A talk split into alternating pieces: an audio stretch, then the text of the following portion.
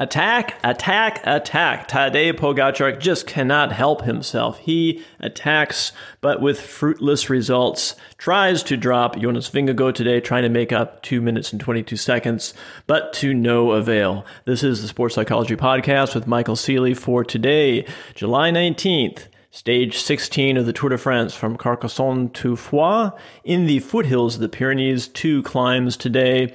Nothing like the next couple of days coming up were true mountain stages, but a couple of significant climbs here today. Let's get right to the action. There was an early breakaway of about 28 riders, had a couple of Jumbo Visma riders in that breakaway uh, Vingegaard and Jumbo Visma feeling pretty confident. They have strength in numbers and they allowed some of their riders to get up the road and not protect Vingegaard. Um, Pogacar loses one of his domestiques today. Marc Soler, a pretty strong rider, got dropped today and actually lost a lot of time and missed what's called the time cut. And Pogacar loses a pretty strong lieutenant there. So let's go to the head of the peloton. We still have this 20 man breakaway that's starting to get split up by these climbs today, and that splits into a couple of smaller groups. Now, this uh, remnants of that breakaway are about eight minutes ahead of the general classification group with Pogacar and Vingegaard, and they're content to have those riders out there in the breakaway because they're they're not really a threat to the overall general classification.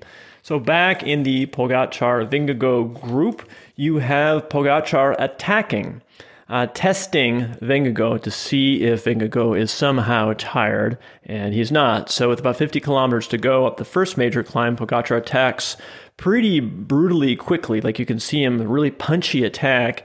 And Vingegaard bridges right up right away. No teammates of Vingegaard have to do work for him. Vingegaard's right on Pogacar's wheel. Two kilometers later, Pogacar attacks again. Vingegaard right there again, shadowing him. So at this point, you would think that Pogacar would kind of get the idea that, look, uh, Vingegaard has it today. I'm not going to attack anymore. If I attack, I might get counterattacked by the Jumbo Visma team. But no, that's not Pogacar's personality. That's not his style. He attacks yet again at the very summit of that first climb he attacks and basically tries to surprise Jonas Vingegaard on the downhill. So he attacks at the summit and just hammers this downhill, trying to drop Jonas Vingegaard. Again, Vingegaard right there, shadowing him right there on his wheel, descending very skillfully, the two of them. Uh, so I've mentioned this before, but Tadej Pogacar has this style of being really aggressive. His that's like his default. He feels very comfortable being on the attack. He doesn't feel so comfortable playing defense. And really, what he needs to do is play defense. If you try twice to attack somebody as hard as you can, and they're still right there, you're probably not going to drop them on the downhill. Like it's, it's probably not going to happen, and really not worth the risk uh, of you know maybe going in hot to a corner and crashing.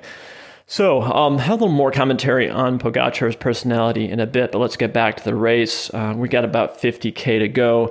Um, remnants of that earlier breakaway are getting absorbed back into that general classification group, but you still have some riders out there not a threat to the GC who are allowed to to get away, and one of them is the Canadian uh, Hugo Houle. I believe I'm pronouncing that correctly uh, took advantage of the splintered breakaway and took off by himself up the final climb of the day and put in just an incredible effort descending alone into uh, the city of Foix to take the win. So that's the first Canadian win since Steve Bauer in 1988. So Canadians are pretty stoked about this. And it's also a very poignant win today. Uh, Hugo Houle dedicated the race to his late brother who passed away, I believe, 10 years ago. And so that was pretty emotional. So it's, it's great to see um, somebody win a race that way. And it was just really wonderful to watch. So let's go back to the group, which is about eight minutes behind the Pogacar Vingegaard group. At this point, um, Pogacar loses Rafa Majka uh, to a mechanical issue. So uh, this is another lieutenant of Pogacar on the Emirates team, Rafa Majka, who's just really strong rider, doing doing a lot of great work in this tour. He's um, setting the pace, keeping things steady so no one attacks Pogacar, as, as a lieutenant should do. When he has a mechanical, his chain snaps. And that doesn't really look good on TV. that you're that your sponsor, uh, you know, or your mechanic is maybe not doing uh, his job. So that was unfortunate for Pogacar. And right after that, what happened was that the American Sepp Kuss, who's having a phenomenal tour, uh, young phenom, just really talented rider. He rides for Jumbo Visma, rides for Jonas Vingegaard. Sepp Kuss is now put in charge of setting the pace and even turns up the heat a little bit more. And Pogacar at this point looks uh, he looks tired. Honestly, he looks tired. And so Sepp Kuss is leading the pace, uh, keeping it high uh, for Jonas Vingegaard. Things basically stay together. Uh, Pogacar does not attack, which leads me to believe that he couldn't attack. I think that the pace set by Sepp Kuss was significant enough that Pogacar could not even attack. And even after the finish in the interview, Pogacar mentions how strong Sepp Kuss is in setting this pace. And if you look at Sepp Kuss, he's built like a climber. He's just perfect for climbing. So at this point, um, they all descend into Foix, the finish line, together. They go over the top of this climb, kind of with a detente. They they basically realize that you know Pogacar realizes at this point he's not going to drop Jonas Vingegaard. Vingegaard plays it safe, doesn't try to attack Pogacar, and they all descend into Foix together to end the stage. Really, no change in the general classification. The top three, uh, a couple of riders drop back. Um, Romain uh, Bardet loses some time today, drops to ninth place. Uh, Nairo Quintana moves up a notch, I believe, into uh, to fourth place, and so that's kind of exciting. But between uh, Vingegaard and Pogacar, the time gap is still the same. And Geraint Thomas of the Ineos team is 243 back, so he's right near Pogacar. He could move up into second place possibly. That's that's really tight in the top three there. So let me talk a little bit about Pogacar's personality here. I've said this before, but the guy loves to attack, and he's been so dominant the last couple of years. I think he's kind of realizing that that dominant burn all my matches kind of style just is not going to work long term throughout his career. Jonas Vingegaard is very strong this year. You have all you're always going to have up and coming riders too. So I think Pogacar needs to change his his riding style. I think he needs to be a little more conservative and really understand that he's not superhuman, that he if he keeps attacking with this type of bravado style that he has, it can backfire. It already it has backfired already in the Tour de France earlier. We saw that where he got counterattacked and just really beat up by Jumbo Visma.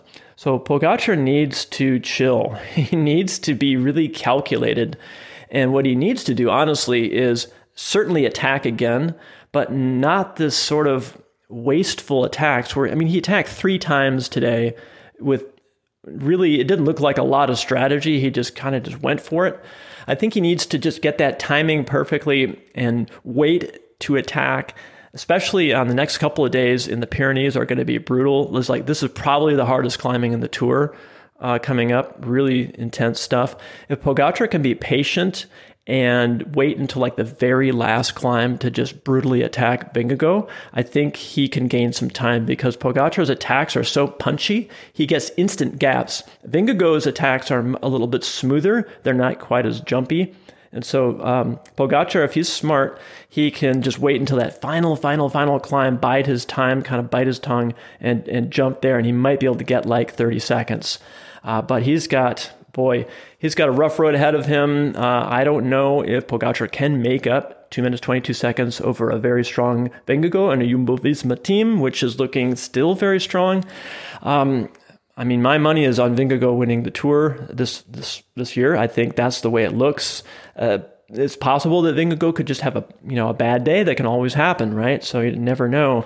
Um, but uh, it's not looking good for Pogacar unless he can do some more calculated moves. So that is it for today in the Tour de France. Tune in tomorrow and especially the day after tomorrow, which has some of the most brutal climbs in the Tour.